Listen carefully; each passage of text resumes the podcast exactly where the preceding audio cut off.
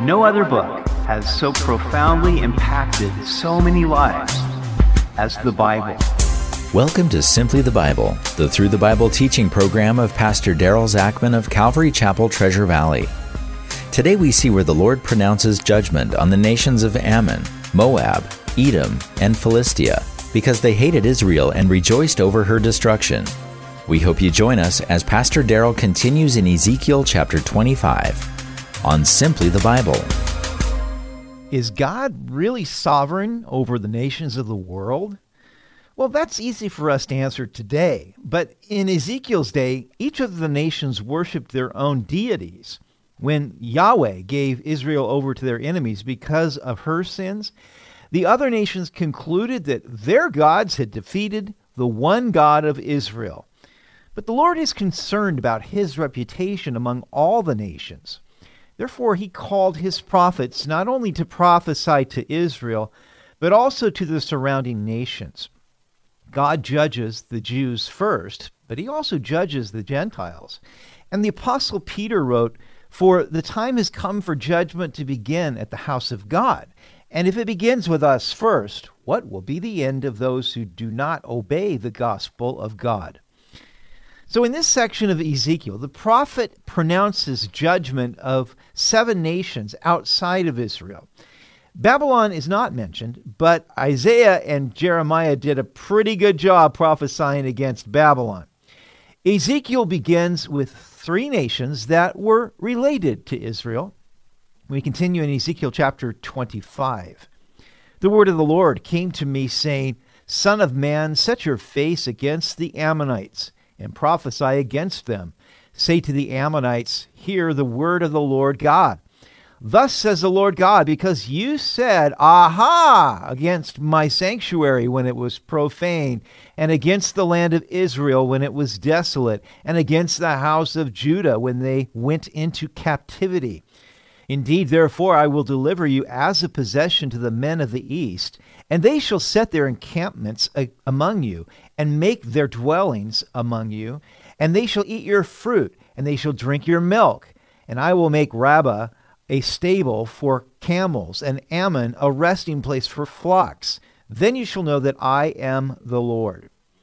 And so we see that these were relatives of Israel, in that Lot, Abraham's nephew, was the father of both Ammon and Moab. And so they should have been kind to their brothers, their relatives, but instead they opposed them. Now, Ammon and Israel had been in conflict since the period of the Judges. David conquered Ammon, but sometime after the death of Solomon, the Ammonites regained their independence and renewed their enmity with Judah. After King Jehoiakim's revolt against Babylon, Ammon sided initially with Nebuchadnezzar in an attempt to gain additional territory for themselves. In 588 BC, she did unite with Judah and Tyre against Babylon. When Nebuchadnezzar decided to attack Judah instead of Ammon, Ammon was relieved that she had been spared, but instead of helping Judah, she rejoiced over Judah's misfortune, hoping to profit from it and seem to have been involved in the conspiracy against the governor Gedaliah after the destruction of Jerusalem. Now, God said, Because you said, Aha, against my sanctuary and against the Jews going into captivity, that would be the reason that God would bring men from the east to overrun Ammon, and they would be actually nomadic desert tribesmen. Rabbah, which was the capital city of Ammon, would become a stable for camels. Now, the principle violated here was that Ammon rejoiced over the Jews' misfortune.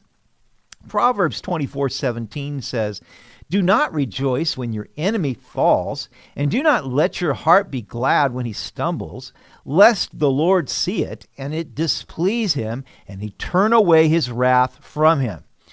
Rather than rejoicing over the misfortunes of our enemies, Jesus taught us to love our enemies and do good to those who hate us. Now, that requires God for sure.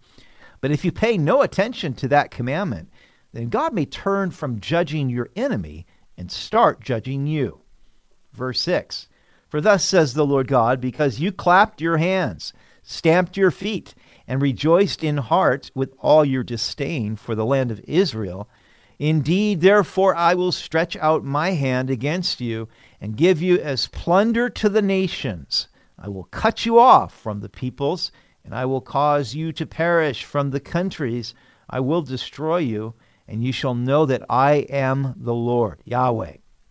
Because you clapped your hands, stamped your feet, and rejoiced in your heart because of your disdain for Israel. That would be the reason that God would give them as plunder to the nations, and he would cause them to perish from the countries.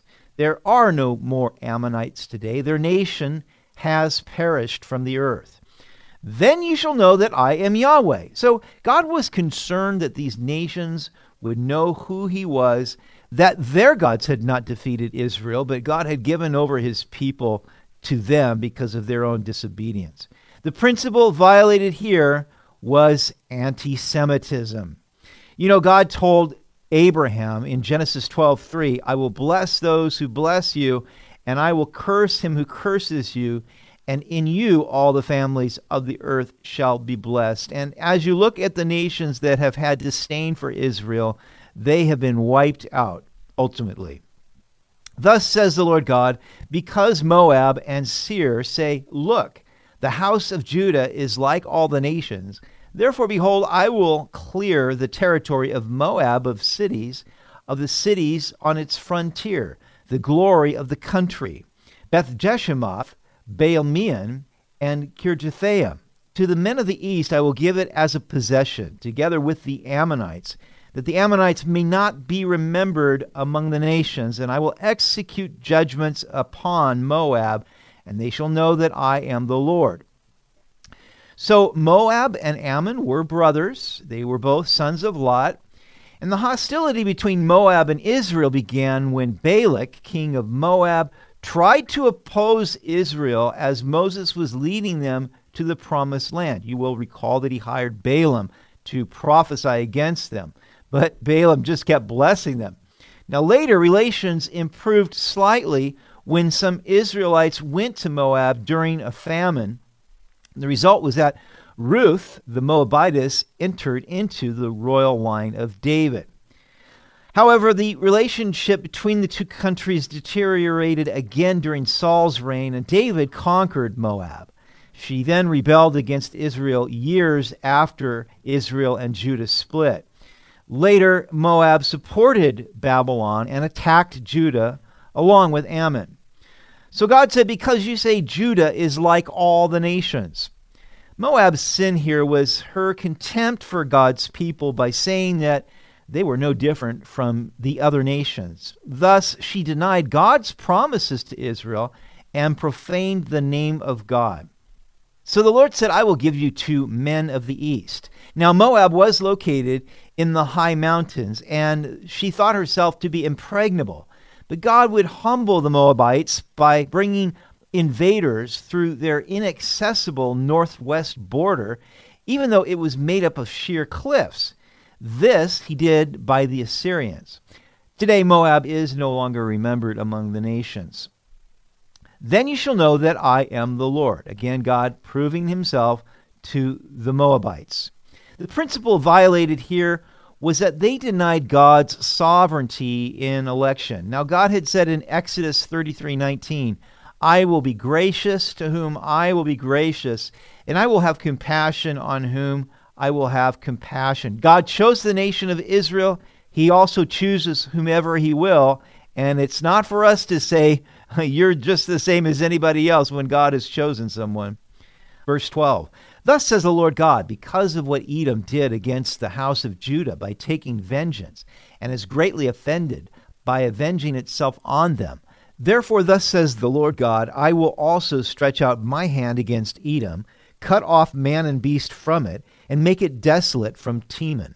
Dedan shall fall by the sword. I will lay my vengeance on Edom by the hand of my people Israel, that they may do in Edom according to my anger and according to my fury, and they shall know my vengeance, says the Lord God.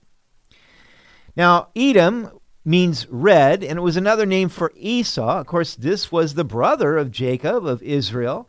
And so Edom really should have been kind toward his brother, but instead Edom was involved in a long series of conflicts with Israel, beginning when she refused to let Israel cross her territory during the time of wilderness wanderings.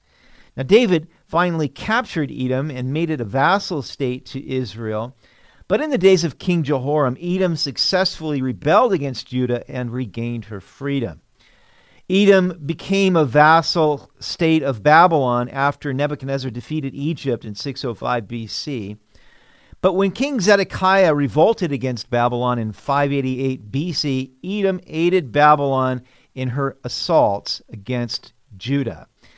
So the Lord said, Because you took vengeance on Judah, I will take vengeance on you by the hand of Israel.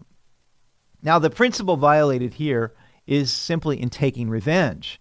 Deuteronomy 32:34 says, "The Lord says, Am I not storing up these things, sealing them away in my treasury?